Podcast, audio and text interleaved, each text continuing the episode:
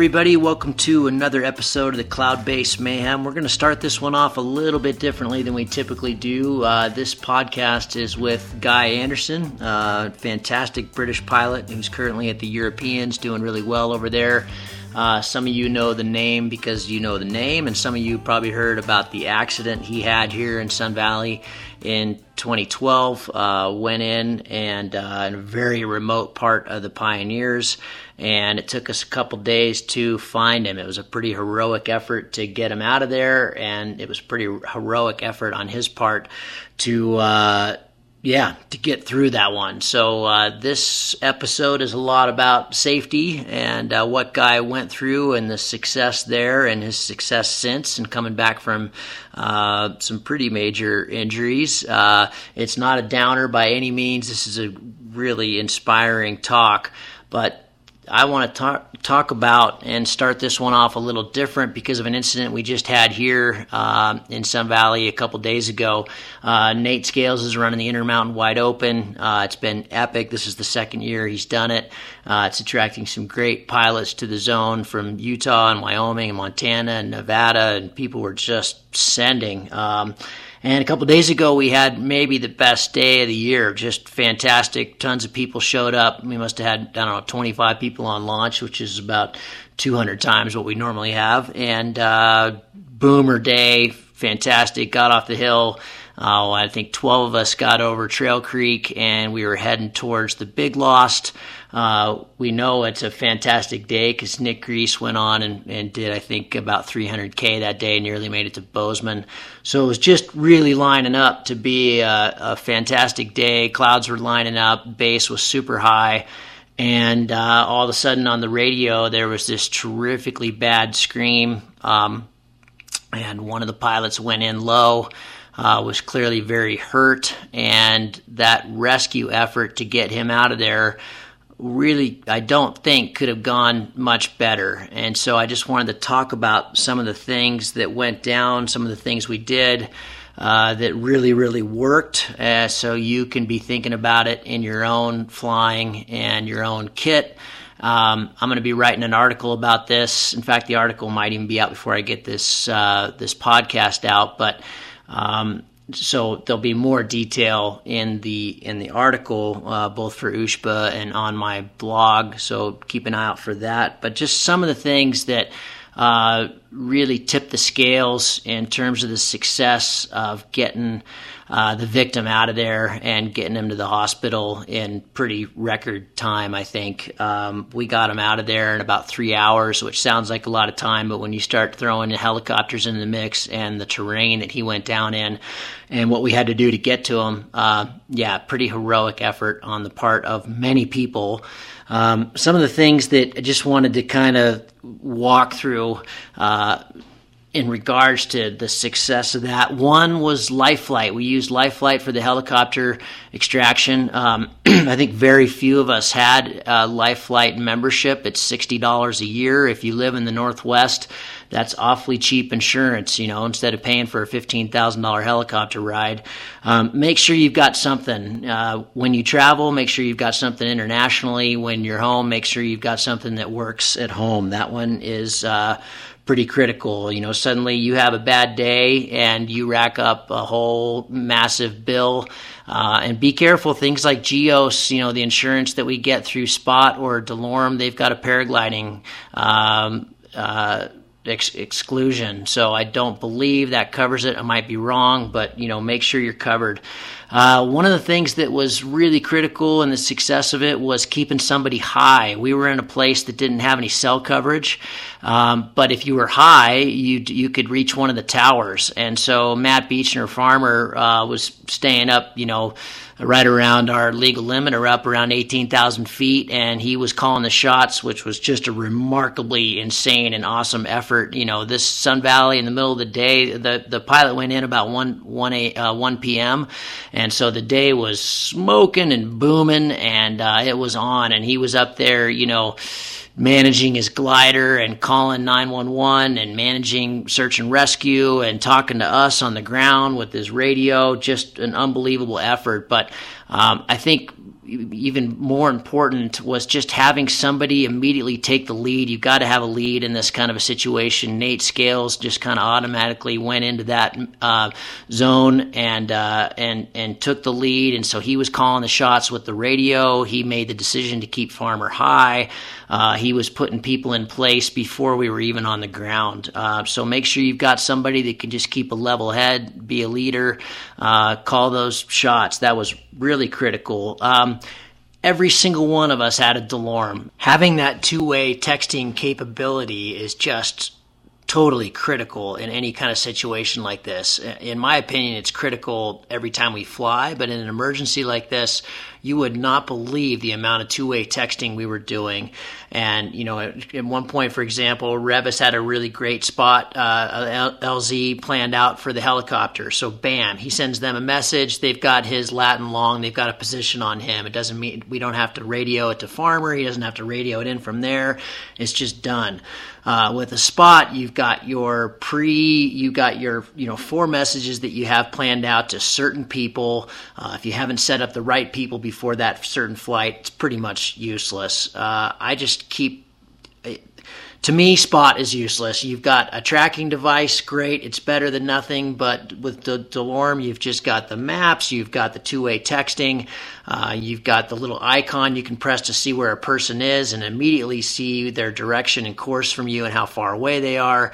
I uh, just can't stress enough. I mean, if you come and fly here in Sun Valley, I would actually be pretty res- reticent to fly with you if all you had was a spot. Um, they're just an inferior piece of equipment. We could not have done this rescue with spots. It's just impossible. You, you know, uh, number one, the victim couldn't reach his DeLorme, so luckily we had a visual uh, visual on him. So that's one thing I wanted to stress. Make sure you've got your DeLorme in a place where you can hit the SOS if you go in hard.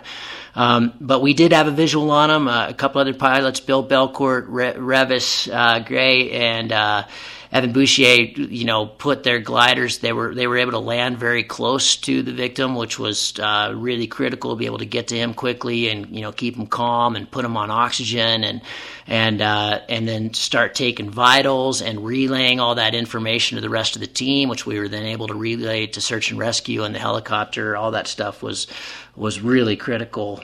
O2, uh, keeping the victim you know, keeping his pulse and blood pressure and everything in check uh, because we all had O2. That was that was really helped by having that. Um, good thing to have in your kit.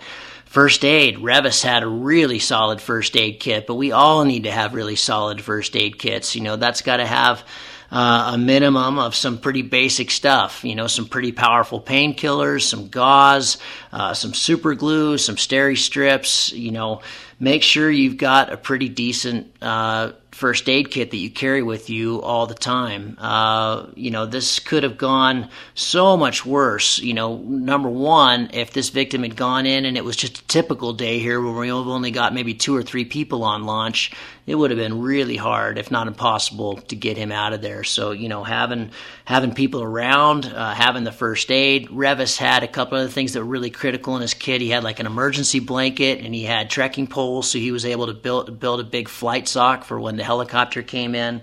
Um, super important. He had pen and, and paper in his uh, first aid kit to keep the vitals with. Another thing really important that I don't think many other of us had. Enough food and water. You know, it was a really, really hot day. Uh, we all had to hike a long ways to get in there. Uh, it was, you know, you got to have sunblock, you got to have water, you got to have food.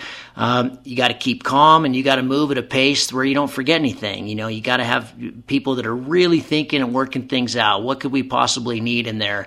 Uh, you know, in this case, before the helicopter got in, we were thinking, okay, we're going to have to carry him out. Uh, really, really, I cannot emphasize how hard that is to do, even when you have a perfect uh, board to carry somebody out on a backboard or something. But, uh, you know, we took a couple fence posts and we had a bunch of paraglider bags and a bunch of straps, and so we could we could have fashioned one built one on the spot if the helicopter couldn't come in there, which was uh, th- we were actually thinking wasn't going to happen because it was such a big booming day and the train was pretty rough. A lot of times helicopters don't like to go into that kind of thing. It was a great extraction, went really well. Uh, the victim's going to be totally fine. You know, uh, surgery, he was pretty banged up, but he's going to be fine. So, um, I guess lastly, it was also a reminder to all of us to just, you know, watch where you're going, watch where you're putting your glider in. Um, you know, I can't even make a call on what happened here at, at all, but you know, if you're going into the lee and you're going to be low, you know, God, be careful and maybe just you know if you've if you've already blown the move, maybe call it a day. You know, maybe just decide, okay, this isn't the day for me. I don't need to go in low and scratch in a place that might be dangerous. Save it for another day. You know, like Nick always says, fly the day, not your desire. So, uh, yeah, hopefully that helps. And uh, let's go ahead and get into this talk with Guy Anderson. I think you're going to really enjoy this. Uh, fantastic person and uh, an incredible pilot. He's been at it for, I think, 24 years now. There's a lot to learn from this one. Stick with it. Uh, enjoy my conversation with Guy Anderson. It's been some time since I have seen your face. Seems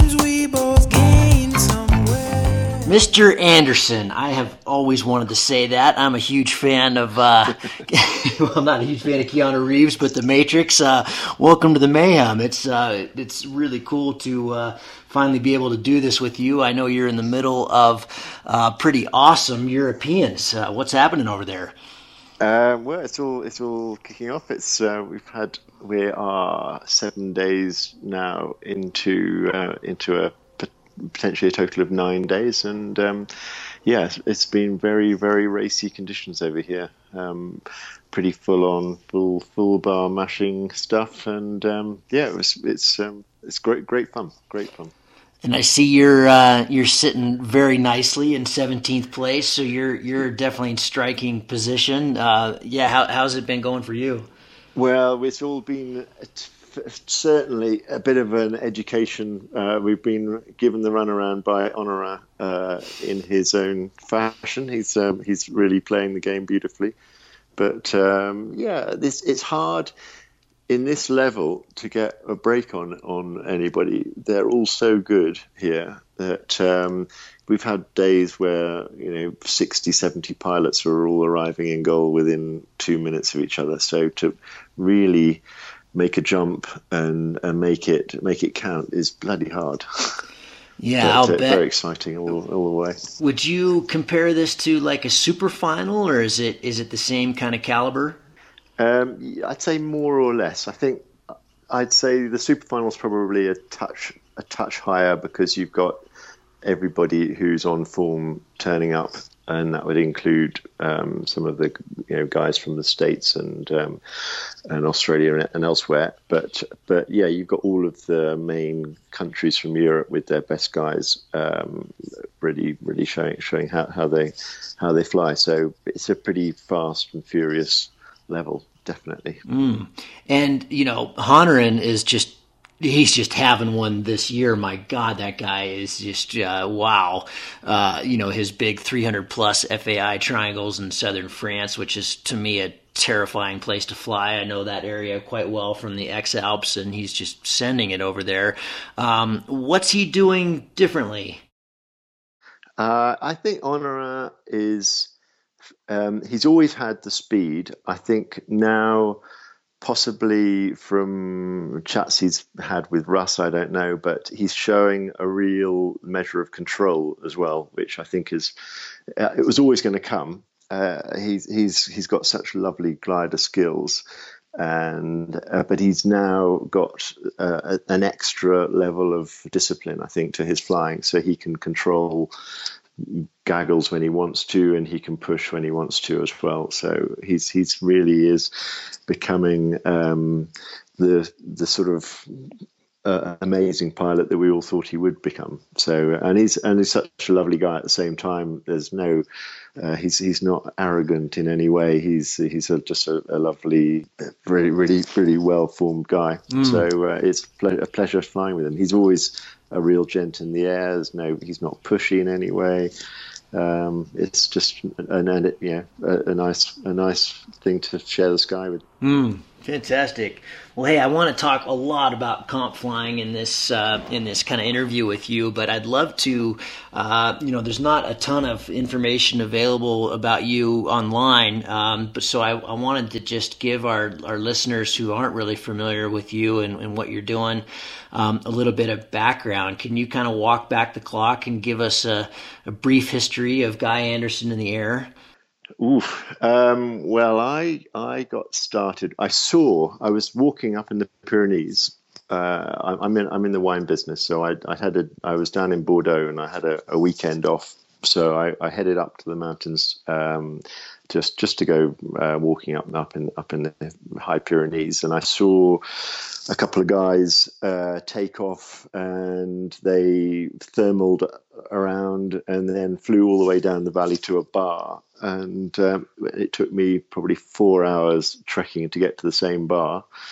And I just thought that maybe paragliding was a better way of getting around mountains than walking. So um, I came home, told my wife about this thing I'd seen, and um, she actually went off and bought me a, a weekend experience in Wales um, and has totally regretted it ever since. that poor woman.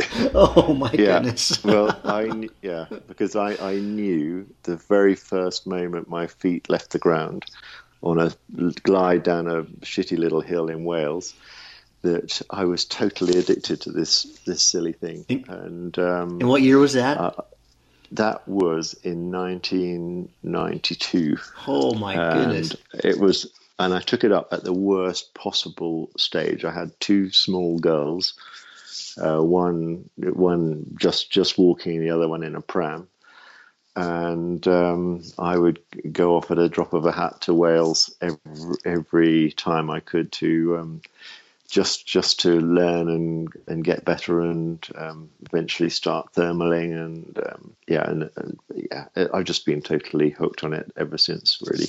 And who are your um, not not a good thing. not a good thing for the family, is it? No. Have, have your well, girls gotten into it at all? They sort of understand, but it's been a long time, and it's sort of one of those things that Dad does. So uh, anyway, but uh, yeah, it's it's um, they they've, they've been very good about it over the years. Have either of your girls gotten into flying? No, I, I, took them up uh, I, from quite an early stage. I, I took, uh, I used to put my helmet on. I, I, I, whenever I was in charge of the girls, I'd, I'd um, take them off and we'd, uh, we'd go flying off the cliffs in um, on the south coast, and I'd just zip, zip them into my flying suit and um, put my helmet on their head, and off we go. And uh, but they haven't really.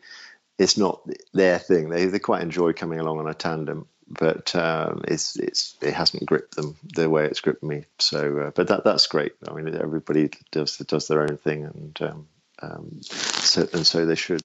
And and so, when did you start getting into comps? And, and who were your crew back in the day? Was was that you know Eddie and John Sylvester and those guys, or Russ, or yeah, yeah, it was um, it was probably pre Russ when I, I, there was Bob Drury around and yeah John Sylvester certainly and Eddie Colfox back in the day. Eddie actually was the guy who taught me. Uh, Eddie signed off my club pilot rating in Wales, and yeah, he's a complete hooligan. Yeah, and um, but yeah, and we've we've shared lots of memorable flights ever since. But yeah, Eddie Eddie would have said told me to have a go at comp flying, and I, I turfed up at the Brits in '96, I think. Okay.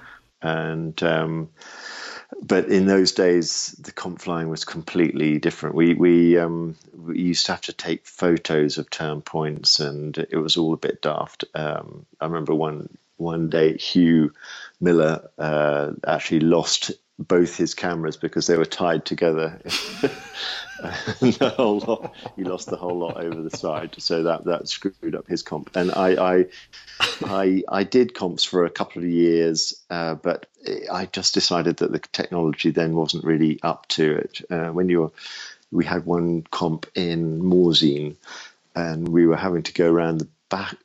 One of the turn points was the hotel on the top of the Avoriaz cliff. I don't know if you know Avoriaz in near Morzine there's a big cliff there and a, a bunch of hotels perched on the top and um, some somebody had you had to have very visible turn points that people could identify whether you were in sector in sector or not. But we were going round the back of this hotel in in a terrible howling gale uh, in, and photographing the back and proving that from the room number that you could see that you were actually in sector. And I was just thinking, this is stupid that uh, you know you're taking your hands off your brakes, you're having terrible collapses as you're doing it, and um, it was just it was too frightening for words. And um, that and and I had had a bit of a of an episode because I just got a new comp wing that might had an, a gradient AVAX back in those days, and um, we didn't know anything about trimming of gliders. It, when it, when we when I first got it, it was fantastic, but um, after probably hundred hours of flying it, it was going seriously out of trim, and I just thought it was it was possibly me or something, but it would it would spin uh, at the drop of a hat. And um, in the same comp in Morzine, I had um, a bit of a deal. It it collapsed in front of me. It started spinning, and then I managed to stop that, and then it dived behind me and carried on spinning and so I'm getting wrapped up, but the brattle of the, the of the of the risers is is getting closer and closer. My head's being forced down to my knees, and just at the last minute, I managed to pull both risers over my head. But by doing so, I, I pulled my helmet off. Jesus. And um, so I'm dropping through. Uh, so then I managed to correct it and and uh, got it flying again. And but I'd been whipping past this cliff at the time, which was a bit scary. And the, uh, the helmet actually landed on a chalet down below, below and uh, broke some tiles in some chalet owner's roof. So uh, he was he turned up a bit later and he was pretty furious. but at, at, the same time, uh, I got ordered out of the air by the by Innes Powell, who was our safety officer because because I, in those days you weren't allowed to fly without a helmet. But um, it was pretty. That was all pretty scary. Oh, that seems quite rude. yeah, very very rude. Yeah, and this is the same Innes Powell safety officer who. Um, do you know you, you, you know Bob? Yeah, yeah, yeah, yeah. Well, he was Innes famously um, came tumbling through a a, a, a start gaggle, and uh, Bob came over on the radio and said, "Mind out, everybody! The safety officer is coming through." so we all had to part ways and uh, let, let him let him come through and, and recover. And, and uh, down through your your tumbling incident and ripping off your helmet, did you manage to take the photo? Uh, I did get the oh photo, my God. but then I was I was ordered out of the sky to go and land, and there were people. But in back in those days, you know, gliders were not like they are now. They there were people flailing around all over the place, and they were they were very big floppy things that would. Um, drop out of the sky. Uh, it was they're not the machines in any shape or form that we're flying today. Yeah, sure. Um, but I just sort of decided about that stage that I'd had enough of um, of going around um, taking photographs, and I didn't think it, racing. I, I like the racing side of it, but I didn't like the lack of technology and the, the, having to wait until three in the morning to find out that you weren't in sector. And we had we used to do pin. Uh, you'd actually have to mark in in a map where you got to with a pin. Um, it wasn't very it wasn't very tech techy and uh, there was forever pin creep going on with people saying, "Oh, well, if if Bob got there, I got two fields further than Bob." Right. And that was about as as um, scientific as we got to finding out who was the winner of a comp, and it was it was all a bit of a joke, but it, it was great fun. But um, yeah, not not really uh, measurable. Uh, things have come uh, a long ways. It makes me realize how, how much I missed out on. Uh, if you, those of you listening, if you want some more really hysterical stories about taking pictures, you've got to listen to the episode with Nate Scales. He was the uh, he he had perfected things like dropping your camera and dropping the batteries out of the camera and. it's, it's pretty yeah, funny. I mean, those days. Good thing that's over. I can't imagine, especially in a place like this. I mean, God, taking your hands off your brakes is a full-on uh, thing to do anyway, let alone take a picture. What happened then between those kind of early days and, let's say, Sun Valley? Did you? Uh... Well, well, I, I after so I did a few years of comp flying and then I I got into a bit more of the not well a bit of vol bivouac but more vol visa. um, so we would disappear often, fly from. Uh, I'd, I'd get a flight to Nice. I'd meet up with Ulrich Jessup, and we would fly from there up to Geneva uh, over a couple of days. And I really enjoyed doing that and I did quite a bit of flying with uh, two other Englishmen, Simon Headford and um, and uh, uh, um, Tim Guilford, um, and we, we would we would head off on silly treks through the Pyrenees and uh, decide it was all dangerously unflyable. But um, yeah, yeah, we did did it. So some of the things that you do, but uh, in a very much a tamer version, and um, with the odd stop at a decent restaurant hmm. as well, um, which I quite enjoyed and then and then because I I'm I, my wine business, I had to go on trips to places, you know, rather lovely places like uh, Argentina a lot. We were importing quite a lot of Argentinian wine back then, and uh, so I'd bunk off and take my glider with me and um, fly quite a lot up up and down the uh, the the uh, the Atlas. Sorry, not the Atlas. The um, uh, the the mountains of uh, around Mendoza and um, uh, and south mm. of that. I don't know that. Yeah, I don't know that area well at all. It looks like a really fun place to have adventures. Yeah, yeah. I mean, it's it's it's pretty pretty epic stuff. It's very very windy, and uh, a few a few times if you land out, it can be just ridiculous. Uh, I, I, landed. I, I, I, had a quite a, windy trek trek in, and it was it, you get a lot of wave forming there, which can be quite scary on on paragliders, especially. Well, maybe less now, but back in the day they were. It was it was a bit more treacherous. Um, uh, but you, you could land at only a few hundred yards from a road, and it would take you three or four hours uh, to push your way through to uh, through the cactus plants. You have to you know, use your use your glider as a battering ram and um, and just Ugh. yeah. So that wasn't wasn't no. much fun. Ouch. That's some proper kind of adventure flying. Is that still where is your heart in in paragliding? Is it more with the comps or is it more that kind of thing? Well, I've got back into comps since I, I loved I loved doing that, and uh, I love the places it takes you uh, and the silly experiences you get. You know, having to. I used to take a fishing rod as well, and um, I quite like uh, doing a bit of foraging. Um, so trying to survive off what you what you you can take with you as well. I, I quite enjoyed that. Um, but but yeah, I've I've really got back into comp flying probably seven, six, seven years ago, I, I, sort of decided to have another another go at it, and the gliders are so different now um, that I, it's, it's, opened it up for me, and I've I the year of Sun Valley was the first uh, year I got back into. Um, well, got up to a level where I had a letter to get into into the World Cups, and um, Sun Valley was actually my only my second World Cup, but I'd sort of put given myself that year a target that if I could possibly get a place uh, to get into the super final, maybe that that was that would be that would do it for me for that year. But since then, um, I, have I've really enjoyed the, everything about it, and the, the, people are such fun. And and I I totally agree with what Nate was saying, that one year of World Cups just one World Cup is probably the same as doing as a learning experience compared is, is about the same as a whole year of flying cross country. So um, yeah, it's it's a, a real eye opener what you can do mm. on a paraglider. And then you you were uh, you know before the before we started the show, you were telling me you guys have been doing some pretty cool.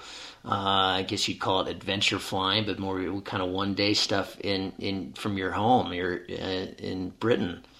Tell me about some of that. We've got a fantastic Hugh Miller the sure. editor of Cross Country, he set up Hugh and, and Jim Mallinson. Yeah, no, know Jim very well. Yeah, my first ever bivy was uh, with uh, was with John in in uh, in Bir back in two thousand. Was that nine or?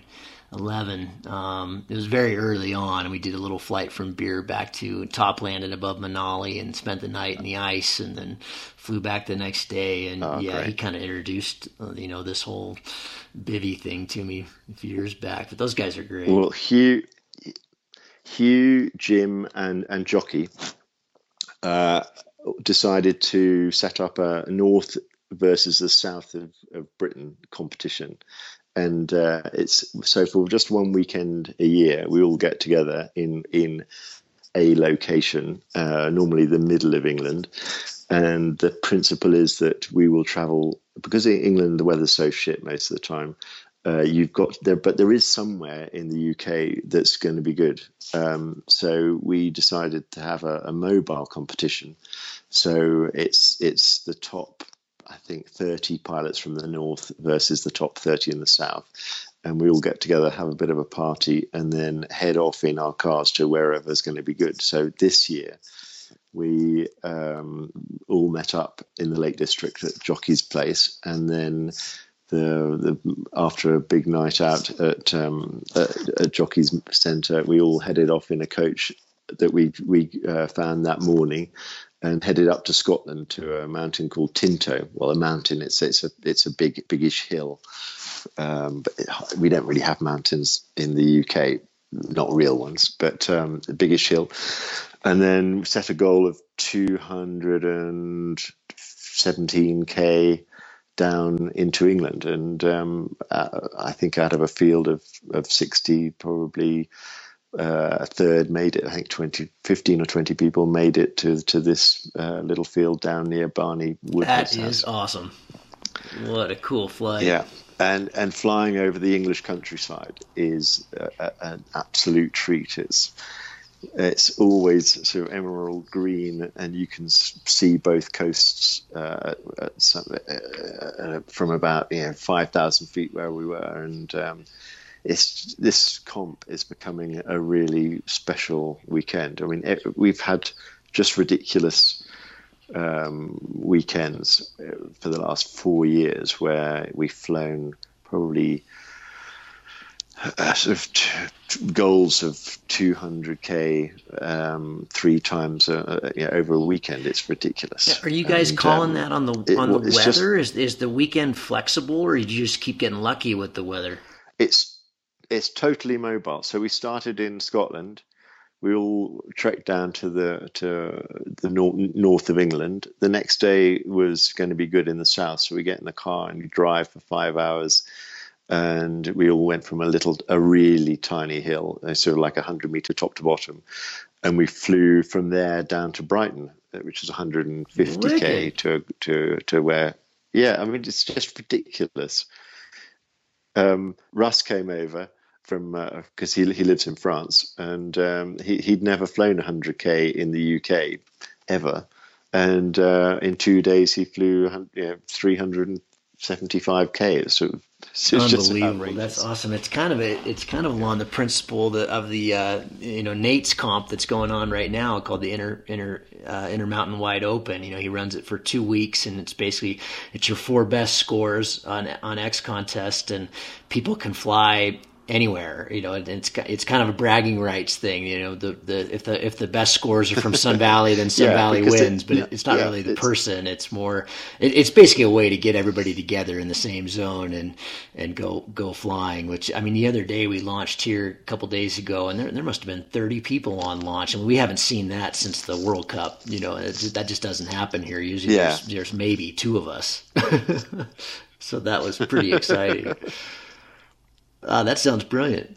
Oh well, I, I, yeah, it's very tricky in the flying in the UK as well because you've got all sorts of airspace restrictions and things. So yeah, but it's all down to just there's no prize or anything. It's all down to bragging rights, and it's just a good fun thing to get together with other other British nutters who um, who share your your addiction to a, a silly mm, sport. Mm. Well, so you, you you started kind of getting back into comp flying six or seven years ago, and you know in the last couple years, I mean really since Sun Valley. So that's what I want to ask about. Is just it seems like you have really uh, upped your game, especially since that incident, which is you know in some ways kind of unexpected.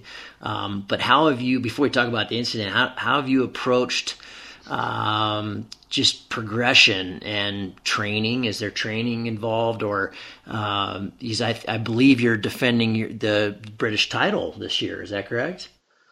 Uh, I, I, I did. I, sadly, I lost it, but uh, I was very happy to to hand on the cup to uh, Alex Coltman, who uh, who flew flew his socks off and thoroughly deserved it. But uh, yeah, I came I came uh, third in our comp this year. But um, yeah, I was very happy to win it last last year. Yeah, and you were you were not uh, surrounded by slouches in the air as well. That's a that's a that's a hell of an achievement. No, we've got a good good we've got a very good level of pilot in the UK, and we've got an exciting new um, section. Yeah, so we were asking about uh, how you've kind of approached training and progression and um, improvement since you got back into comp flying.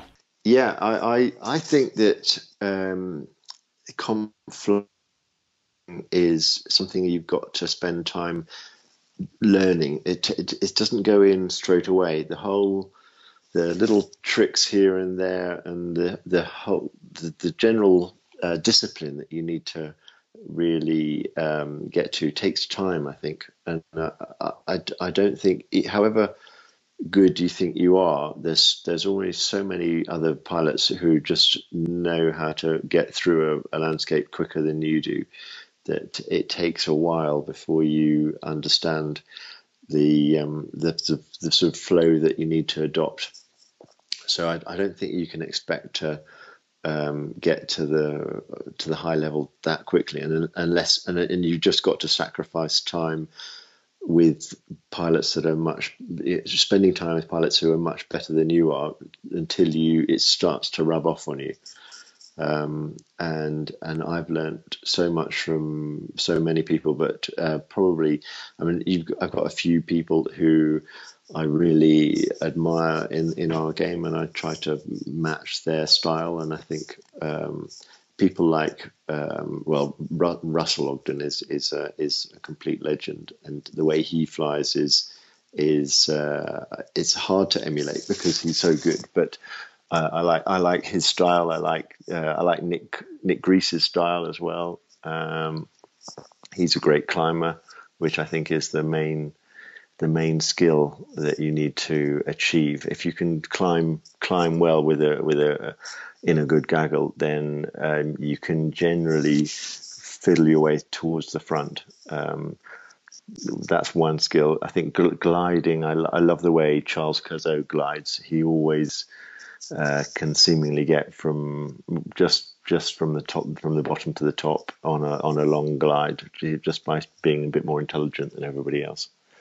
Um, so, but I, th- I, I just think it takes time in our in our game, um, and you'll only you'll only get to a, a, higher level if you if you can put in the hard yards and um, and and um, and observe those around you who um, who are who are really doing a good job. How much are you flying every year? I fly, uh, I, I suppose, about 300 hours a year. A lot. And quite a lot. Um, and that's uh, I try to do as as much as I can in in competition um, because I think that's really that's really where you can measure how you're improving or if you're improving or not. Um, uh, but it's such a hard game though. Ours there's a there's a there is an element of of luck, and I used to.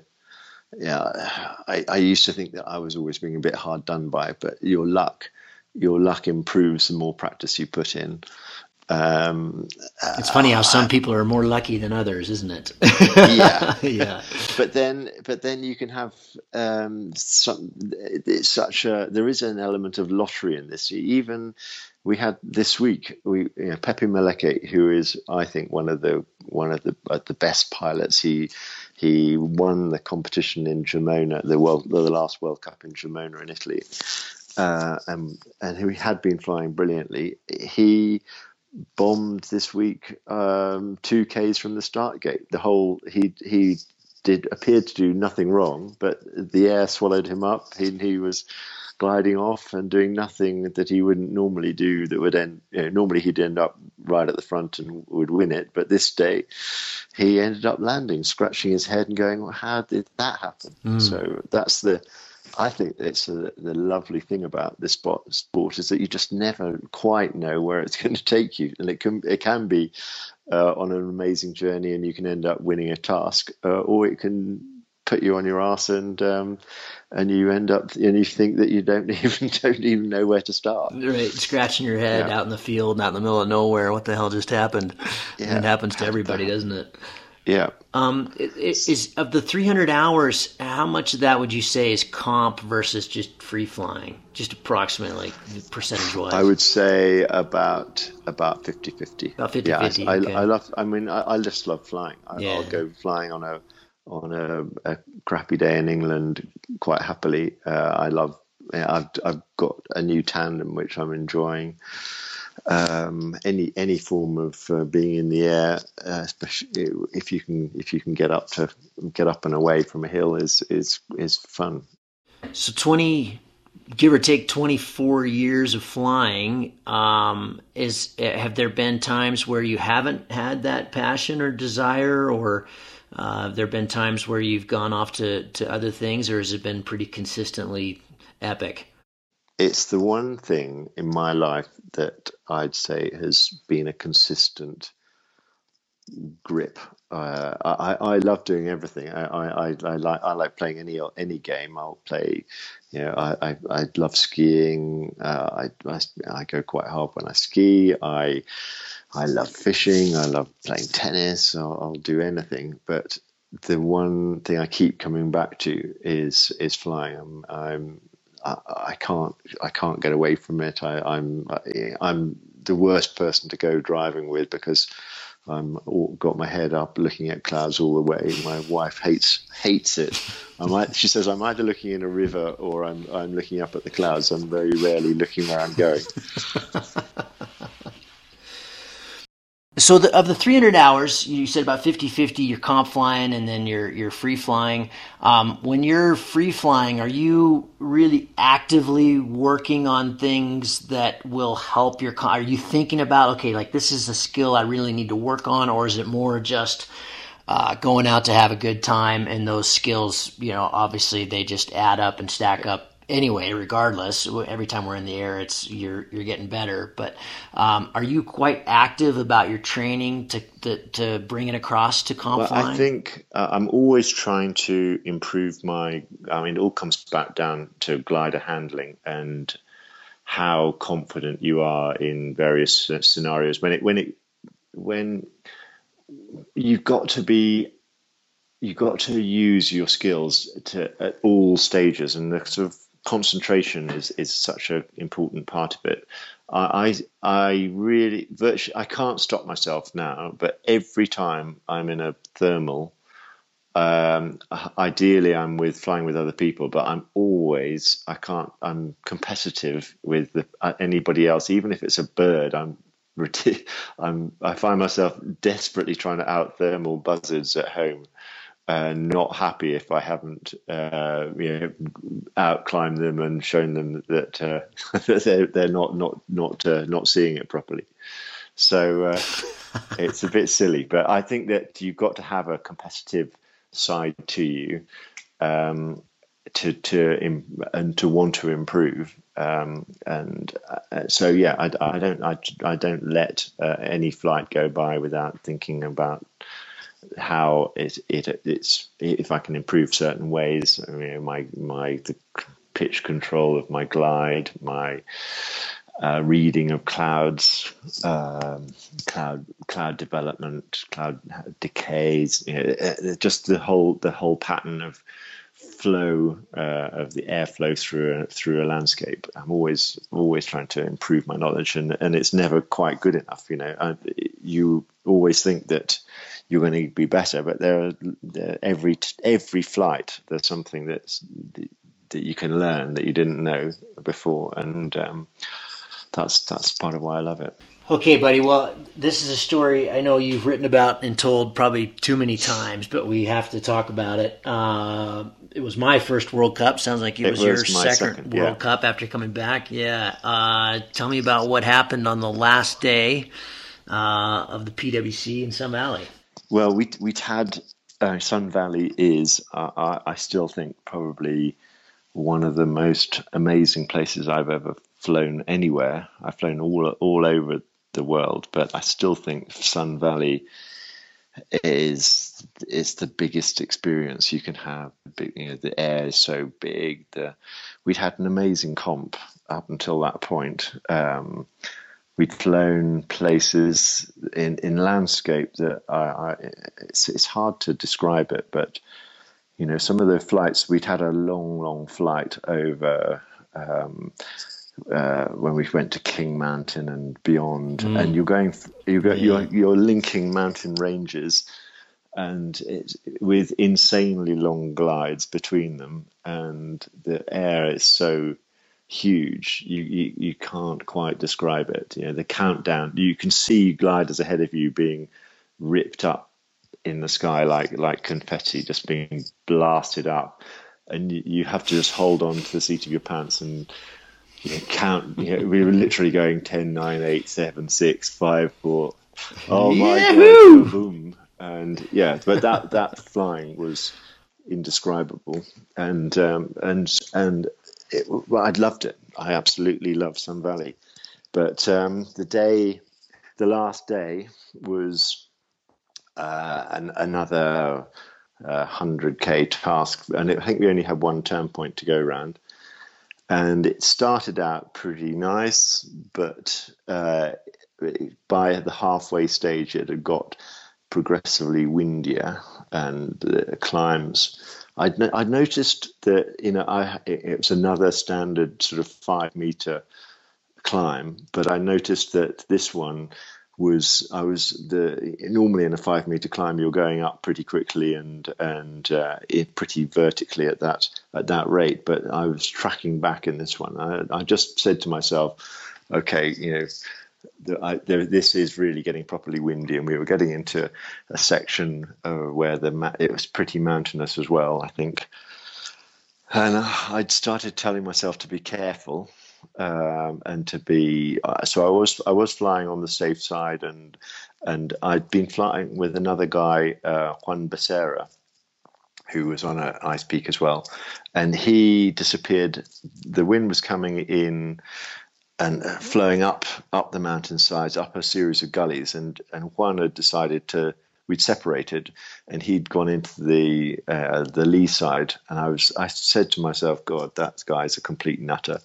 Uh, he's he's really going to be asking for it down, going down that side of the, of the system, you know, straight into the rotor. Anyway, so I headed off in down the what I thought were going to be the the the, the better um, from a windy windy point of view, the least turbulent area and I thought I could still get up there from there, and it was would be possibly one more big climb and then into goal. Um, but I headed down a valley system, and I got there was sort of a bit of a pimple. I got a little bit of a lift off this pimple, and I was thinking, well, I'm probably too low now, and I was only probably 40, 50 feet off the ground when uh, I heard you know that awful puff noise, and I knew the you know the wing had completely gone. But I was just at that awkward height where I, I, was too low to throw the reserve, but still high enough to really hurt. And I, I just thought, well, this is this one. This one is going to be a bit of a of a thump in. And sure enough, I um, hit the ground a couple of seconds later, and a couple of bumps run, rolled into uh, into some low scrub. The glider rolled up a bit as well, and I think just sat there for a while, and took stock, and thought, "Well, I really have thumped in this time, but properly in the middle of nowhere." Um, ah, what did I do? I, I I lay there for a while. I sort of managed to I, I, tried to push myself up, but realized only one of my arms was working. Um, and I, so I pushed myself over to be face up, and um, my face was bleeding. I had a, I bought a nice new pair of specs um, uh, that had gouged a big gash in my nose, so I was bleeding quite a lot. But I sort of checked myself over pretty quickly, realised there were no bones sticking out anywhere, and so I thought, well, I, so I was quite encouraged by that because I had hit the ground pretty hard. But I I knew I'd either dislocated or broken my arm, and I knew my ribs were not in a good shape, and my my pelvis felt a bit um, a bit busted as well. So I, I just lay there and um, took stock of the situation and tried. I reached for my radio, tried to call people on the radio, but then realised that the battery had gone flat. Um, looked at, look, got my mobile phone out, which had plenty of battery but no signal.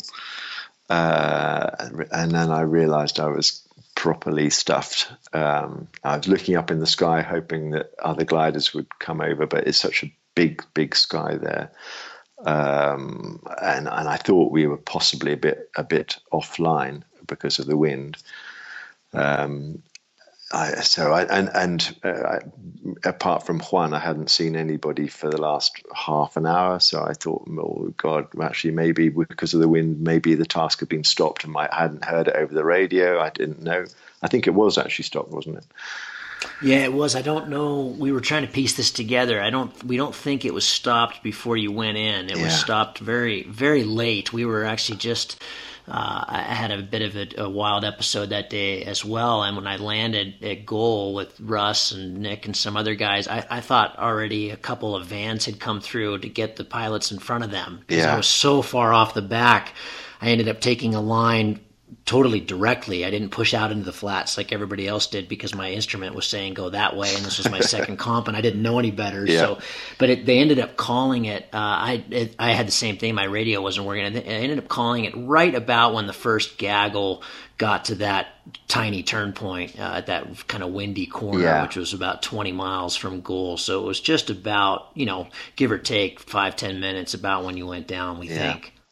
So so um, anyway, I, I, couldn't see anybody. I, I, was looking up in the sky trying to see if there was anybody coming past, and and I'd I'd had this weird thing when I I was looking. I'd been looking at clouds and looking across the valley, and I could see the valley and everything, and looking up at the mountains around.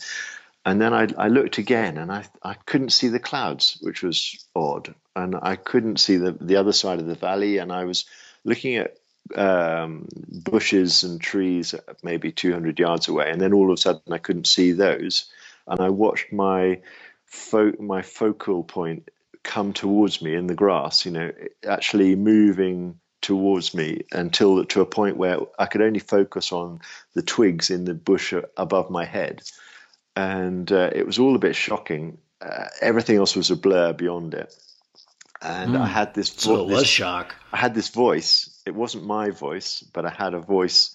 Uh, it sounded a bit like my dad, who knows everything about everything. But he, uh, it, this voice said, uh, "Well, guy, this is obvious. It's a clear sign that you're going into shock. What you need now is some oxygen." And uh, I said, I said uh, out loud, I said, "Oh, I, have got some. I've got some oxygen because we carry oxygen."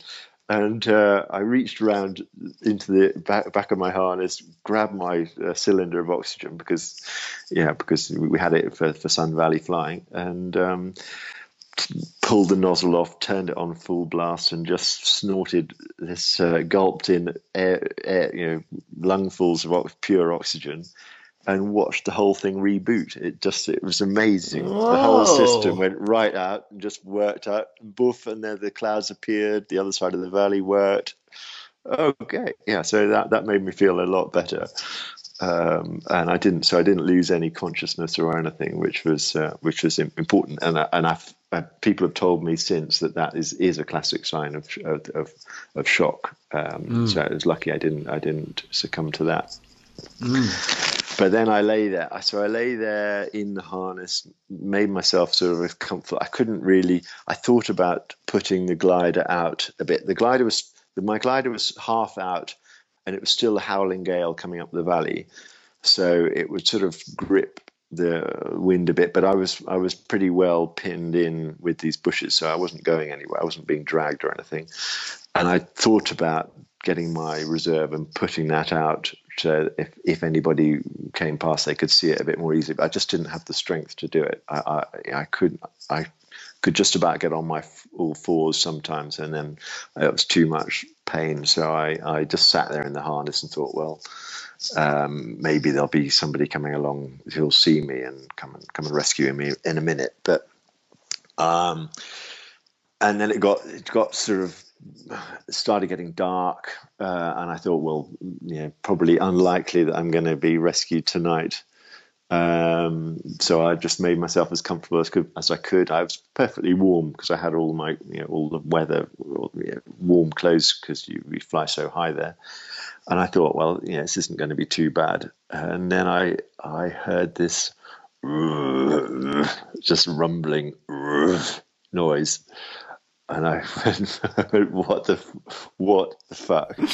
and I I looked up because I couldn't really look. I had to sort of strain over backwards, and I could see up on the hillside. You know, it was a sort of sage, grassy sagebrush mm-hmm. um, valley side that I was on, and I was probably about two thirds of the way up up the side of the valley, and uh, probably two hundred meters above me was this bloody great bear sitting looking at me. And uh, and it was and it would sniff. It could sniff and it would look and i could see its eyes and it it could see me i could see it.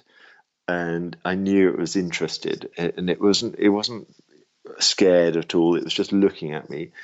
And then every now and then the glider would fluff up and he'd back off a few steps. And um, and then but he just he was definitely intent on on seeing what what I was. So the, and then it got darker and darker, and I couldn't see him again. So, uh, but he'd, he'd, been sitting there for probably ten minutes, ten or fifteen minutes as I as it got darker, and um, and then I couldn't see. But I was just perfect. Thought, yeah, so I thought, oh, this is good. And that, that oh, so you probably slept. You probably slept like a baby. Well, I, at that point, I just thought, you know what? I'm edible. I'm edible, and I've and I'm I'm covered in blood because of my nose. There's blood all over my face and stuff.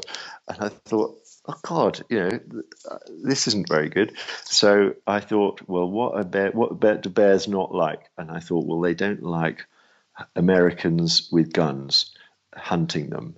Uh, so I thought, well, if I can make it look like I'm a, a little hunting party out so I, so I got my mobile phone that had a, still had a bit of battery, so I took flash pictures, and I thought I'll sing sing American campfire song. So I, I sang, "She'll be coming round the mountain when she comes, yeehaw!" as loudly as I could.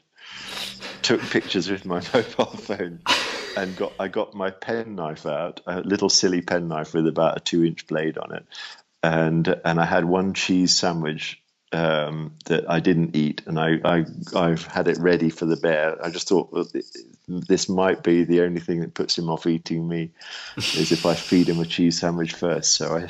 I did my best. and anyway, I didn't. I didn't see him again. I heard. I heard him later that night in the trees below. Down in the, there was sort of a couple of sort of saplings and things. I think I heard what sounded like the bear just sort of crashing about a bit down there but um, I didn't see him again. But it was that that wasn't that wasn't a very restful night. No, that wouldn't have been a restful night. Yeah. Um, so anyway, so I woke up in the morning uh, about uh, well, I still didn't really sleep, but I, I, I, I was pretty conscious about at about eight o'clock, and I sort of decided that I was um, probably not going to be found. Uh, I don't know why I, I, thought that. I knew Mike uh, and Nate. Nate had always said if you get lost, um, head downhill, down, and eventually yeah. you'll you'll get out of you'll get out you'll get to somewhere. As long as you just head downhill, get to you know, you, that that will lead to to a road eventually. So I had that in my mind, and I had Mike Fow, the meet director.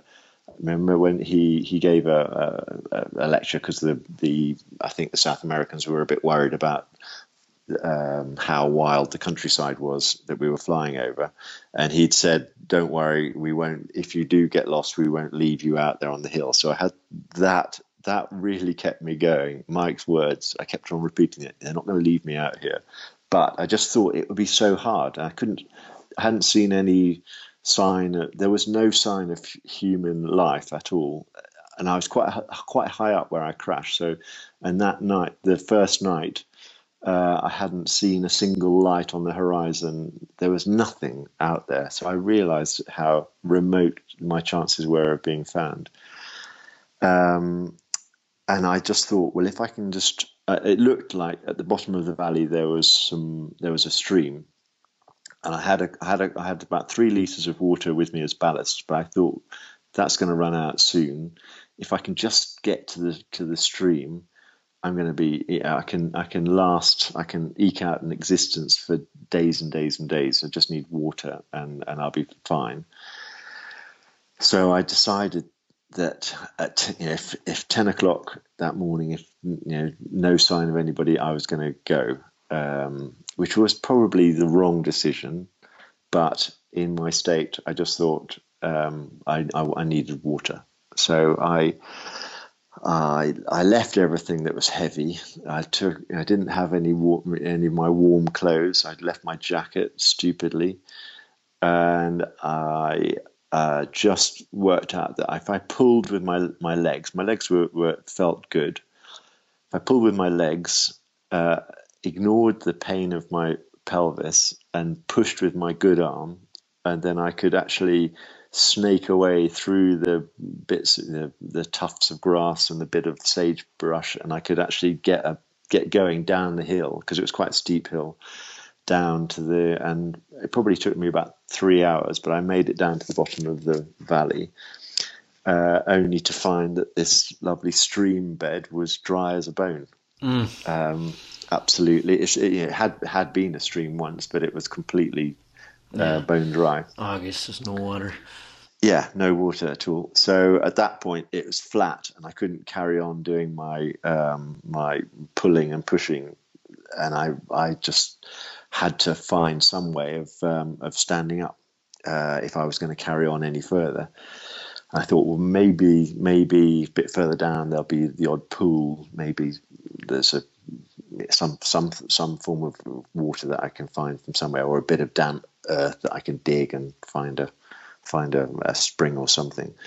So I just reached out my hand, and there miraculously was this big, strong stick uh, that was about five foot long. I snapped the end off, and it had a nice little spike that I could put my ballast um, bag on. That, that's the only thing I took with me.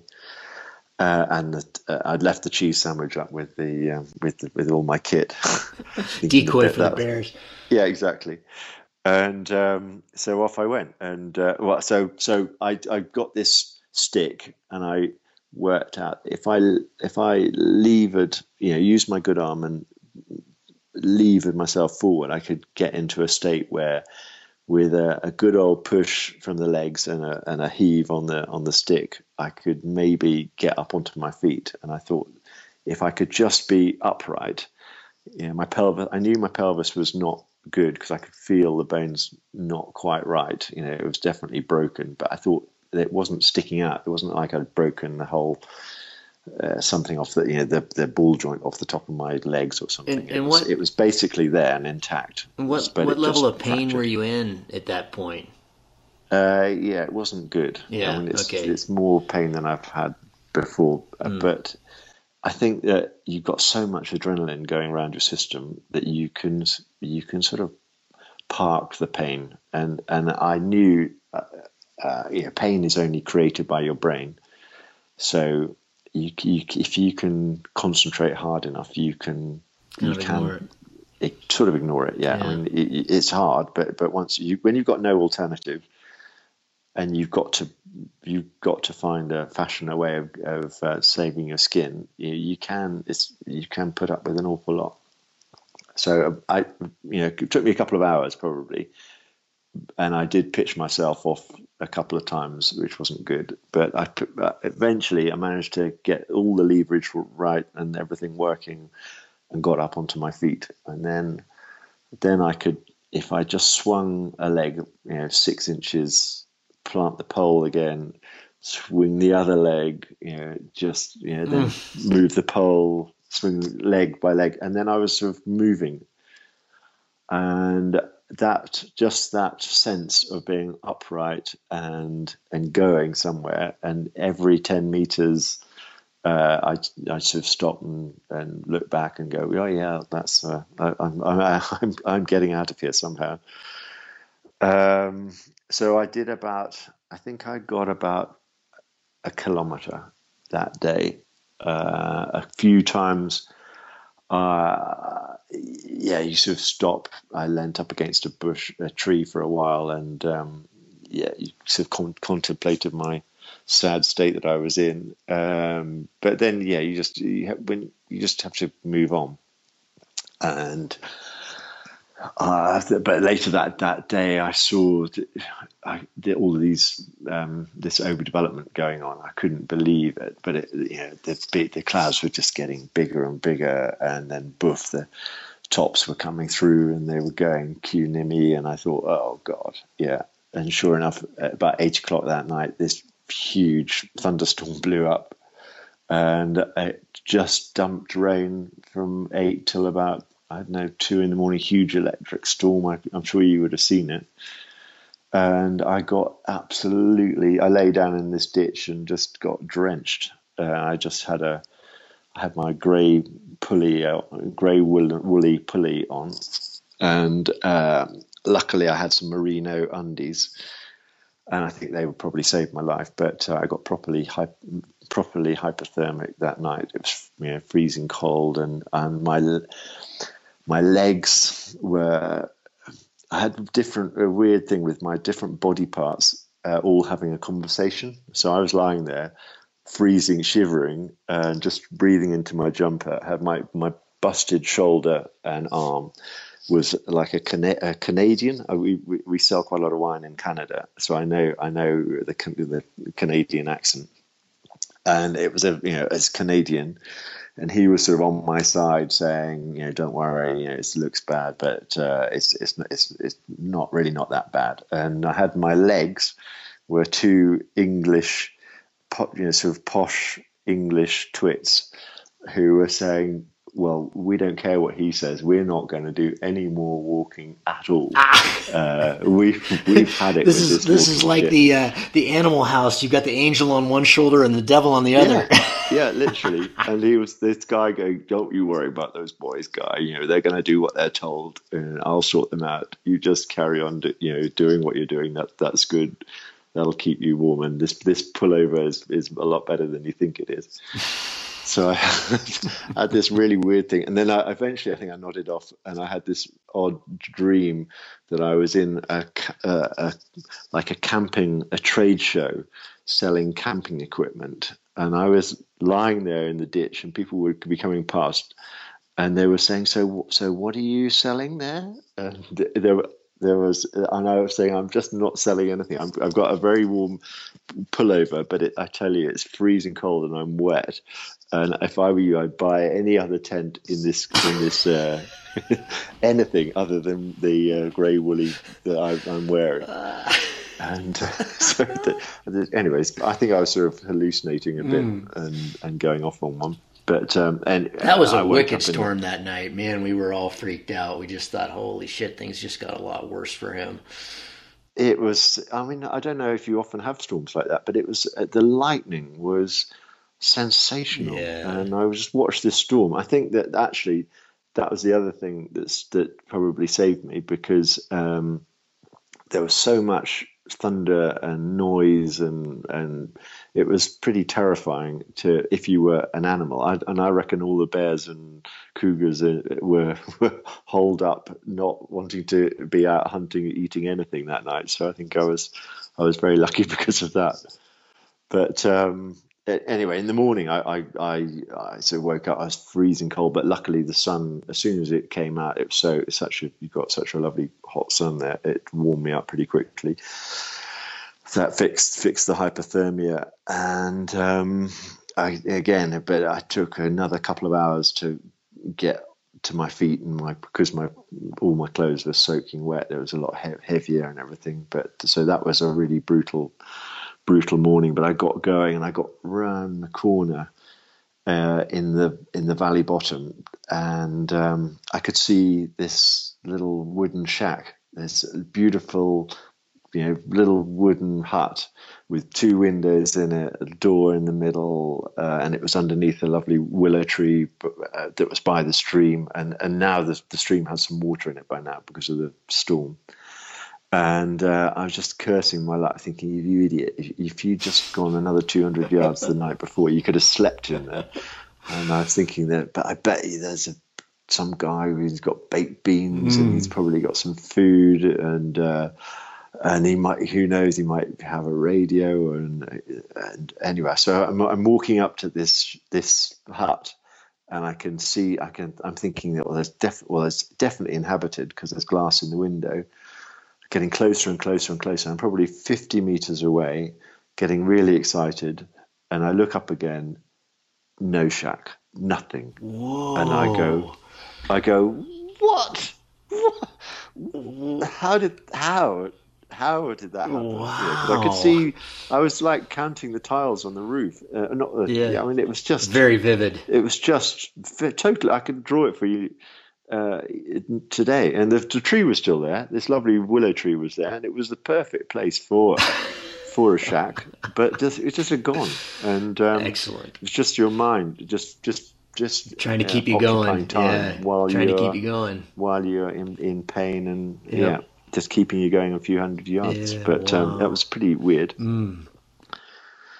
Um, but then I carried on, and um, it got a bit hot, and then you start playing games just to pass the time. I was I'd noticed that the there were a whole crew of um, fly that had this big big scabby gash on my nose, as I said, and and the flies were getting into it, and uh, I noticed most of them were sort of blue bottles, but then there was one green one who was a bit quicker than the others. Who every time I I'd, I'd sort of brush them away, and they'd all get back, but it was always the green one who'd get back on there quick quickest. And so I'd I started sort of playing like musical chairs with the flies. I'd I'd I go.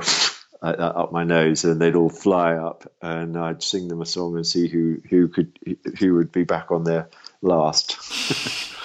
Uh, anyway, I did that for a couple of hours. That seemed to amuse me. I have to, I have and, to uh, um, jump in and give the, the, the, listeners a little bit of perspective on where you were. What, what? Uh, I mean, this is literally our backyard, and it seems like when, it, when you know, when of course we knew you were missing that first night and by the next morning had mounted the whole town uh, to go search. And we had ATVs and motorcycles and helicopters and uh, you know the Blackhawks. I think we had two of those operating, and and uh, I mean it was this major mission. And you think with that kind of personnel going on, we were all just super confident that we would find you in no time. And the, but the the problem is we had no idea where. We assumed you were on course line because we had to, um, but because uh, you know we, we didn't have a tracker on you, we didn't know where on course line. And it's you know it's hundred kilometers, which is sixty miles, but the course line's pretty defined. You could be you could be you could be 20k off yeah, the course line. And, uh, and then suddenly it just becomes, country. you know, when we met down at the police station and they mapped it all out,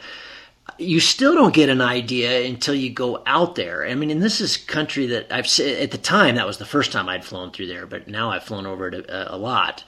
Um, and it terrifies me every single time I fly over that because you realize that it is no man's land. I mean, it's just, yeah. you know, you leave this town and uh, literally, you know, if you go 15 kilometers kind of southwest, which is what we did that day, we call that no man's land. Um, and it's mm. just when we started hiking on those hills looking for you, and I was where they put me was wasn't even close to you. Um, but you know, you start dispersing up these hills, and you've got all these people, and even with all of that, you know, they they they set it up really. It was very organized, and you know, you always have to be able to see the next person in the line, and you know, don't make sure you don't go over the same place again. And they, you know, they really taught us how to search. Uh, and you go out there, and by the end of that first day, I just started thinking, "There's no way in hell we're going to find Guy." I, mean, I, just thought this this yeah. is this is a needle in a haystack, and it was just so interesting how it changed from everybody in the morning just being so excited. Okay, we're going to find him. It's not going to be a problem. And then by that night, and then the storm. By that night, it was just like there's there's no fucking way we're ever going to find him. He he if he doesn't walk out of there, or it's going to be a miracle. Basically, I just I we've had a couple no not a couple. We had one incident just a couple days ago that reminded me of of how incredibly mm. hard it is to find somebody and especially in that kind of terrain. It's just it's it's really tough but anyway carry on. Yeah it wasn't it wasn't good. But so but i and i i hadn't seen any i i knew everybody would have been looking and i but i i i'd seen the odd plane go over, but I just thought it's that's such a long way away. And if you, you can't see somebody on the ground in a little in a, a light aircraft, how how are they ever going to see me? You know, I knew that my glider was pretty well rolled up and and I my glider happens to be it was an a, a nice Icepeak with sort of grey yeah, blue, one, which is pretty much the, the same cloud. Same color as the as the sagebrush right. that we were in. So I knew it was going to be impossible, and I hadn't put it out very cleverly or uh, at, at, all. It was just a little, probably one corner of it. A, a, a, third of the wing was out and fluffing around in the breeze, but really, you, it was pretty well camouflaged. So I, I just thought, there's no way anybody's going to find me unless I unless I walk out myself. So I'm doing my best job um, and and then probably it's, it was twelve o'clock, I think, on the set on the third day. I heard for the first time a helicopter. I heard a definite helicopter, you know, engine sort of sound. I, I looked around, couldn't see anything, and then. Um, about probably about 10 minutes later i heard it again and it came actually came into our into my valley and i saw it fly in up, but but there was sort of a bit of a curve in the valley, and I, and then it seemed to fly straight through at the t- head of the valley, and and then out, and I just didn't hear it again, and it looked like it had gone. So I just I, I just was thought, well, that's that's as close as you'll come, and that's it. That they've they've they've tracked through. They haven't seen the glider, and they've actually gone and missed it. So I, I, actually put a little bit of video on my phone. I was keeping a little bit of a phone log because uh, I had some battery left, and uh, I just said how disappointing that was. Incredibly disappointing after the, you know to be so close and not to be found. But I resolved that my fate was was going to be to walk out, so I carried on going. But actually. Um, the Black Hawk had one Russell Ogden in it, who is not noted for his eyesight, um, he, he can generally not see further than his glider when he's flying. But he had, he was in the helicopter, and I don't quite know why they'd chosen Russ to be in the helicopter, but uh, he was there, and he'd seen out of the corner of his, his eye my glider, yeah. and told the and it was the it was a sweep. They'd been he'd been in the helicopter all day, and and I think the previous day as well, and um, it was the furthest sweep to the south that they were doing. Uh, and and just as they were leaving that valley, he saw it, and he told the guy to go around and the pilot to go around and land. And that's why I hadn't heard the engine because they had actually landed and and shut the engines off pretty quickly. And um, Russ had leapt out of the Black Hawk. Rahut said he ran towards the the um, the wreckage of my glider and my harness. Saw the blood on the on the uh, on the harness itself, and thought, "Oh God, he's definitely been eaten." So they're looking around in the bushes for uh, body parts or anything, calling out, yelling out. And then the other guy, I don't know who the other guy was who was with him, but the other guy saw, I think, the track, my, my track going down the valley, and they. Um, so they followed the trail down uh, to the bottom of the valley, and then they found a footprint, and that's the point where they got went. Oh, actually, this is a bit interesting.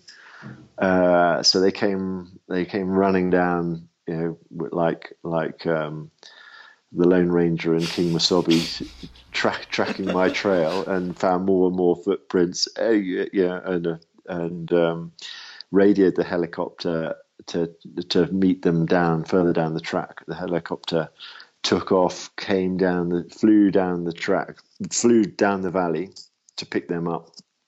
Um, came all the way down. I saw, I heard the helicopter, and then saw it flying uh, probably 150 meters above the ground, came right over my head, and I'm there with uh, my stick with a, a, red T-shirt on the end of the stick, and I'm waving it at the helicopter, going, "Yay! I've been saved! I've been saved! That's fantastic!"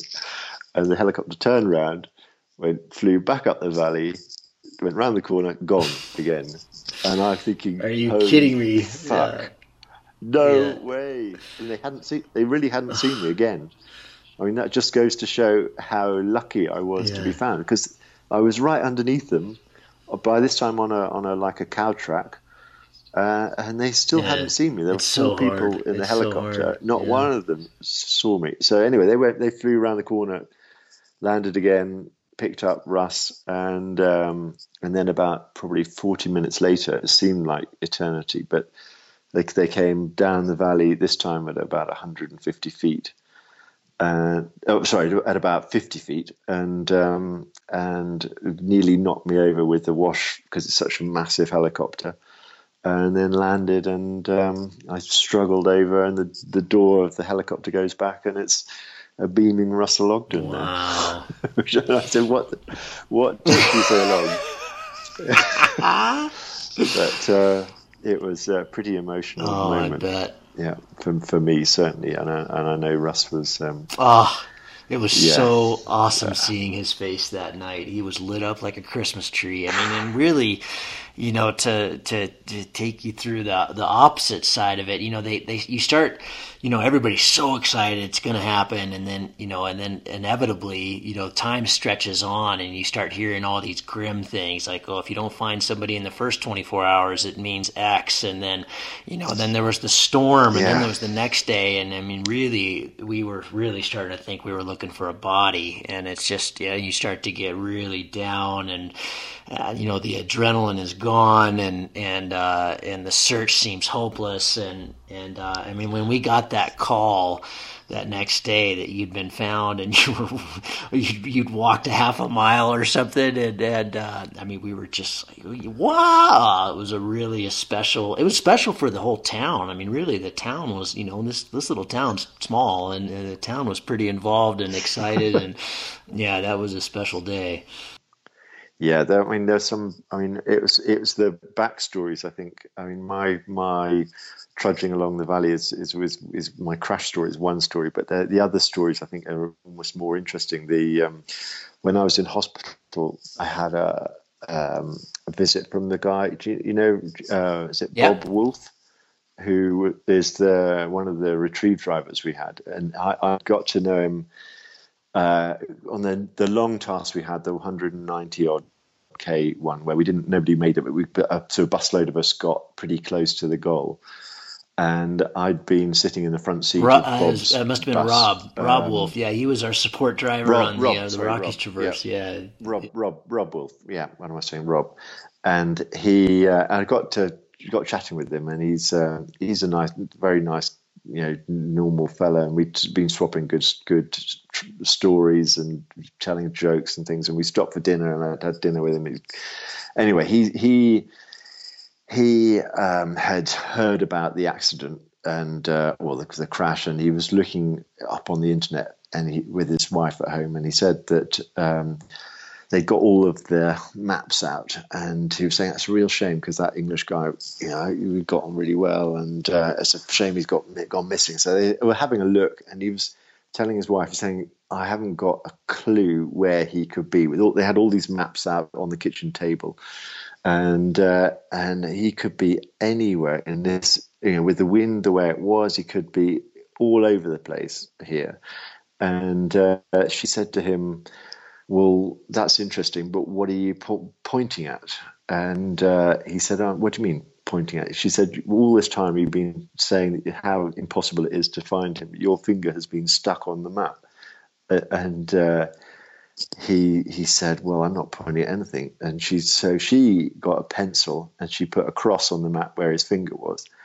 And he said, "Well, he could be there. It's a bit weird, but uh, but but yeah, it's just sort of you know with the way the wind could be. But anyway, but it, he he could be anywhere." And he said he, they went to bed. He didn't really get to sleep at all, and uh, in the he, he, said he got up about three o'clock in the morning and decided, well, I'm gonna because it, it, was really niggling him. Uh, he said, I'm going to go and join in the, the rescue. So he went into the because the rescue got moved mm-hmm. to the mm-hmm. sheriff's mm-hmm. office, I think. So he said he went into the sheriff's office and said, "Look, if it's okay with you, this might sound a bit weird, but I want to go and look uh, where I, this crosses on the map." So the sheriff put on the official record, "Okay, Rob is looking in in this this spot. He drove his truck to as near as he could get to it. I think on the other side of the the co- there was a sort of a, bit of higher ground, and he hiked up. Uh, and it took him hours and hours and hours to hike up. And he got up at about twelve o'clock. He came over this top of this col, and he was looking down to the point where he'd marked this cross on the map. And uh, when he saw the helicopter come in from the other side, what?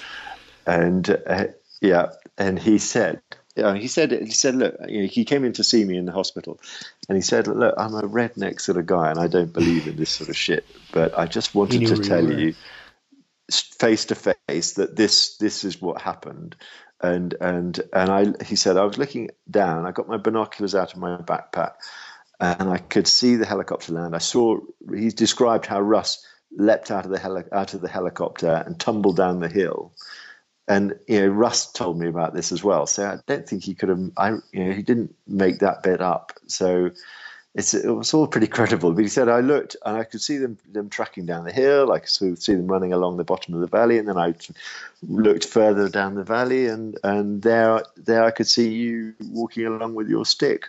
So I watched. He said he watched the whole rescue wow, play out over crazy. the course of an hour, that hour, hour and a half. Cool. And um, packed up his bag. He said he was in you know a pretty emotional state because he he was like the rest of you. He thought that there was no chance in that that that scenery you you could ever be get found. So uh, he said that's a so that's one pretty weird yeah. story. Wow. And then the other one was Zach Zach Hargreaves, who'd done an amazing job uh, talking to my family at home. Um, yeah, that's a pretty horrible job for anybody to have to be the he was the, the liaison man and um, he had he'd got to got to know the girls pretty well over the you know, I've got two daughters and my wife and uh, my you know my eldest daughter Chloe was the main point of contact with with Zach and he'd kept them going over all this time and he he'd he'd said to them that you know his his background. He was in charge of the search and rescue, I think, and his background was was in the military, and he'd never not found somebody he'd been looking for, which gave them a lot of hope. But he hadn't actually told them that a lot of the people he'd he'd been looking for were already dead. So, uh, but, but, anyway, at the end at the end of this, he um, he uh, was a, like a real hero when when the word got back home and uh, that I'd been found. Uh, he, he, as far as my girls are concerned, was one of the greatest mm. men of, on the planet. And so uh, I wrote him a letter after afterwards and sent him this this letter uh, just with uh, pictures of his of his new fans and. Um, he said he so he'd been away. He's a he's a long distance truck driver, and he he'd been away in his truck driving, and he hadn't come across. He hadn't been home, I think, but he came across this handwritten letter um, in, in amongst a pile of bills, and he opened up all. He went through, you know, opened, opened up the letter, saw the picture, and he'd heard in the meantime that my recovery, um, I'd, I'd, recovered from the accident and that I'd had some crazy idea of going off to the uh, super final in Colombia. So he said he, he, looked at the date, the calendar, and he went, "Oh shit, the super final is." Um, it looks like it's in three days' time. He, so, so he said he bought himself a ticket uh, an airline ticket that that moment, got on a plane, the, the pretty much the same day, came out to Colombia, and um, because he thought that I better oh, he better keep an eye on me. Wicked. And I, I was in the bar in Roldanillo when I get this tap on the shoulder, and it's Zach. Mm. I couldn't believe it. Amazing. Uh, who was there just to just yeah just cool. to keep an eye on you, buddy. And that night, that night, in the we, we, were all sitting out in the square having drinks and having a, you know the final time that you do in in Roldanillo, which is a, a great place. And um, Zach um, saw this rather good-looking uh, Colombian lady across their square, and their eyes met, and um, anyway, he's only yeah. The, the rest is history, as they say, right? yeah, that, that it's unbelievable. Yeah, so I think that those stories are perhaps possibly That's more interesting so cool. than the crash. Well, two two things we've got to talk about uh, be, before we sign off. I'm so glad you shared that story. Um, the first is, uh, you know, other than having a tracker, uh, which of course back then in those days you know, we weren't very religious about doing, and of course we are now. But uh, what are the takeaways uh, from from the accident, and then? and this this may not be even correct, um, but it seems to me, and this was one thing Nate wanted to to ask you about.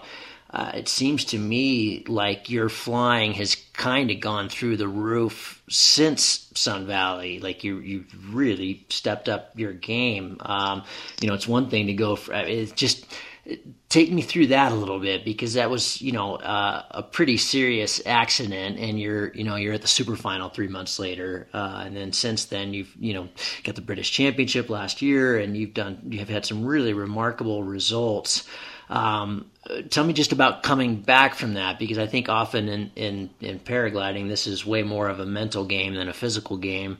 Um, was that hard? Was it obvious? Was it yeah? Well, what was it? Well, I, have had. I mean, I've had the fear in the past. You know, we all can get the fear. Uh, I, ha- had a, uh, just. I've had um, situations where I've lost lost the wing and had nasty cascades, which bizarrely were more frightening than the the the crash that I had. I, I there's nothing I could do about it. it. wasn't It happens all so quickly, and I, I I was a bit surprised that I didn't feel any real flying trauma um, after the accident. I just I, I I'd broken my arm pretty badly, and I'd had a surgery on my shoulder. Um, the, all my ribs fixed pretty quickly. I you know, I had punctured a lung that fixed quite quickly. All your bones will will mend. Um, I was a bit. I didn't know how I would take to flying again but I was just um, concentrating on getting my my body mended, and I I knew that if I could fix that, I I set myself this goal of getting into the super final, and and I was so surprised that where I crashed just gave me enough points to get into that that uh, that final, and I was buggered if I wasn't going to. Uh, turf up there and see just see what see what a super final was like. Um, I, I, don't. I, I just I just think that you know you you only have one life, and if you you can't. And what I suppose the crash, if anything, that's told me not to not to not do things. So I, I now, if I get an opportunity, if I'm asked to go to some something and I'm a bit tired, I'll still go. Uh, whereas in the past, I might have declined you know, an invitation. I, ne- I never say no to anything now because um, uh, I suppose that, yeah, I'm, I'm more determined to do to do what I want to do. tell, tell and, me about and um, flying style. Have you have you changed anything because of the accident? Do you fly more conservatively? Do you fly more risky? Do you?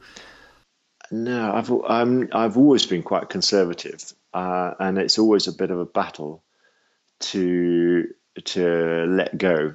Uh, I'm a bit a bit con- too uh, yeah too controlled, I think, and that's my I, I always my, big problem at the moment is the end game. I um I can roll along quite happily in the in the for most of the task, and because my climbing is quite good, I can I can keep keep uh, at the sort of the, the, upper end of the of the thermal at the front. But I'm terrible terrible at deciding when to go.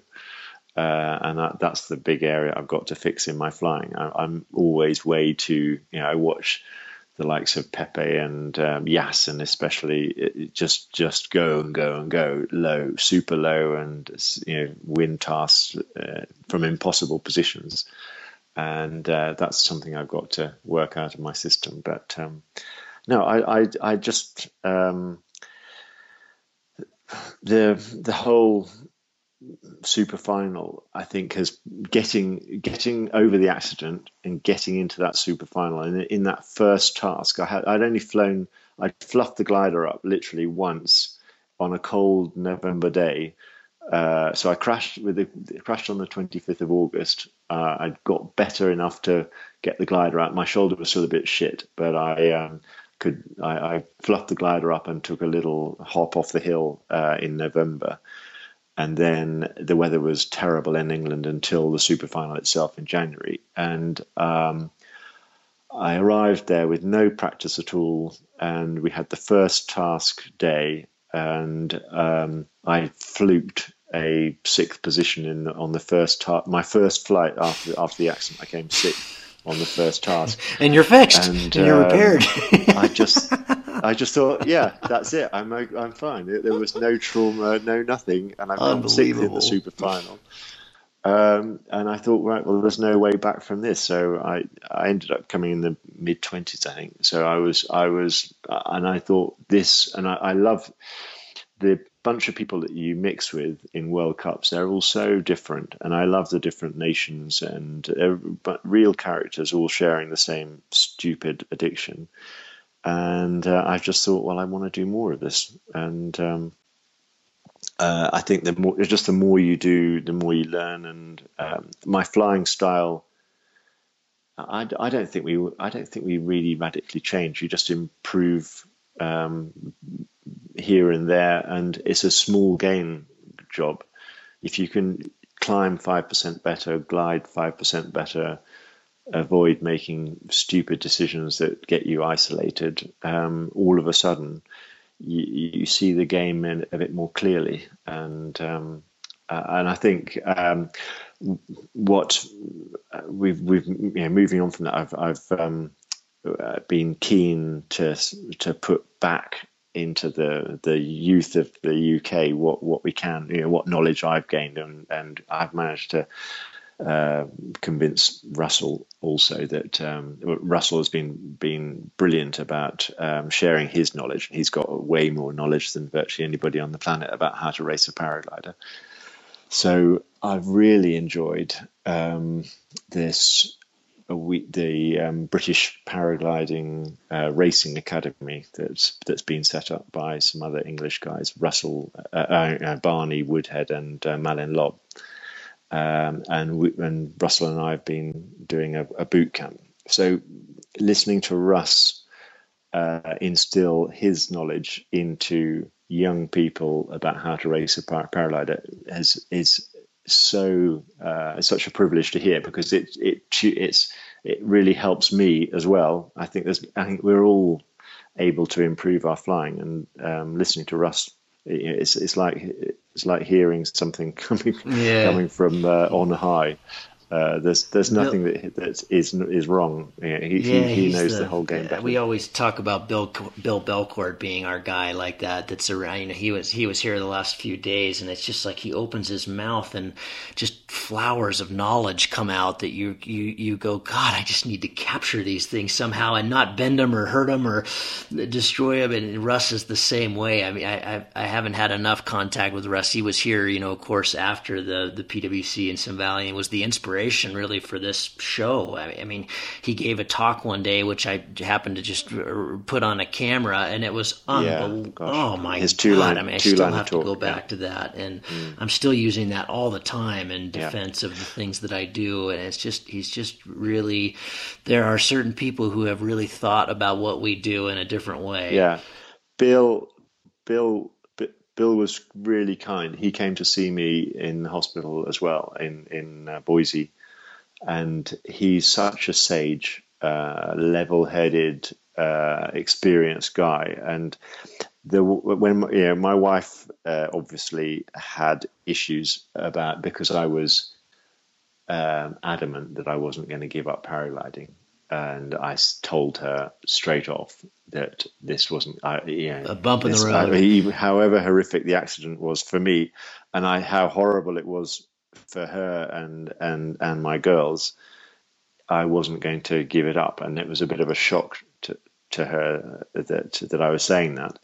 But I was, I just said I wasn't, I'm not prepared to live a, a diluted version of my life in future when such an important part of it was um, is is paragliding, and Bill kindly was there to, and and explained that you you can't you can't take that that's that away from somebody, and he, he his I think it was really he who uh, managed to convince her that, um, it wasn't such a bad idea to let me carry on par- paragliding.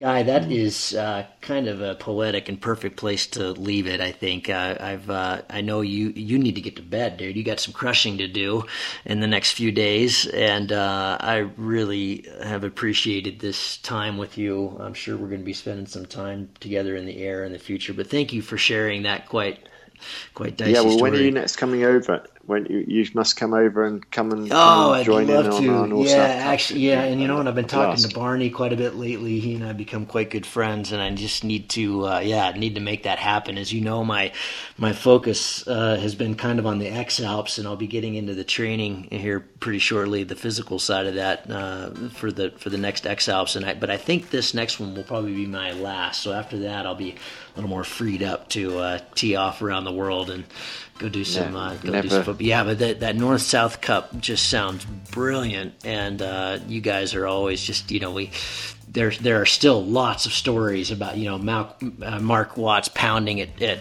in Chelan and taking off again, and I mean you, the, the Brits are you know we just love having you guys over here. So likewise, uh, the invitation is, is always open. I hope you'll come join us again in Sun Valley. As you pointed out at the top of the show, this is a pretty special place. I'd love it, to. It gives and gives. So yeah, I would definitely jump at a chance of coming back to Sun Valley, and I think everybody should experience your big air and your hospitality because um, that was the, the all of the, the, genuine hospitality you get in the states. It's, I think it's probably only matched in the in the Arab countries probably, but the way you welcome strangers in and uh, and uh, uh, is, is uh, very humbling and uh, all the people there, you know, the Nick Greeces, the farmers, the uh, Nates, uh, you know, Mike Fow, they, they, were all so special people to meet, and um, yeah, I love you. Oh, thank you. Well, we love you too, man. And, and it was that was. Uh, that was a heroic effort on a lot of people's parts, and especially yours. And uh, we, we're glad, of course, you got through it. And uh, keep on crushing. And uh, yeah, let's let's let's do this again, but in the sky next time. Thanks, guy. I really appreciate it. Okay. Thanks, mate. Cheers.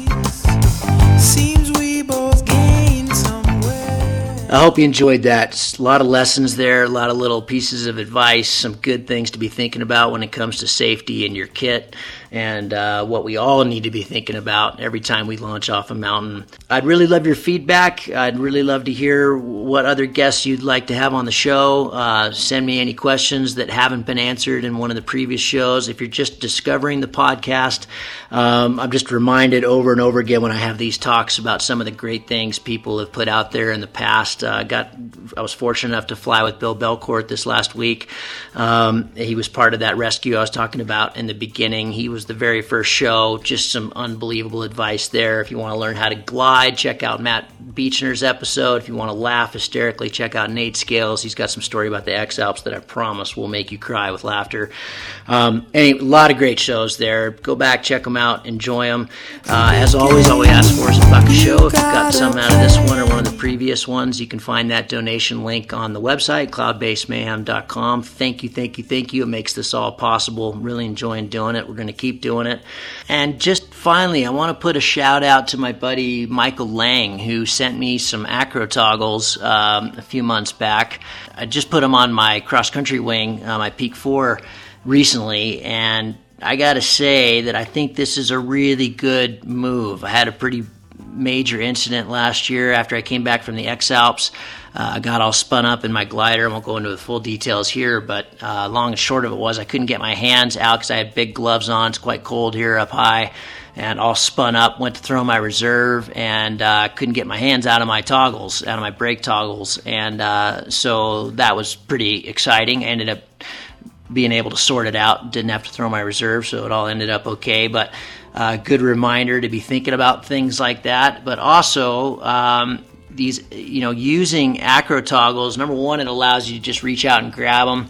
Um, doesn't have to have your hand stuck into something, but it also gives you just a lot more feel and a lot more input uh, if you have acro toggles on your wing. So I just wanted to put out a shout to to Michael. Uh, appreciate those. If you want to get a pair, let me know. Just reach out to me via email or Facebook or whatever, and I can put you in touch with Michael. That's it for the show. Thanks a lot. Hope you enjoyed that. See you on the next one. Cheers.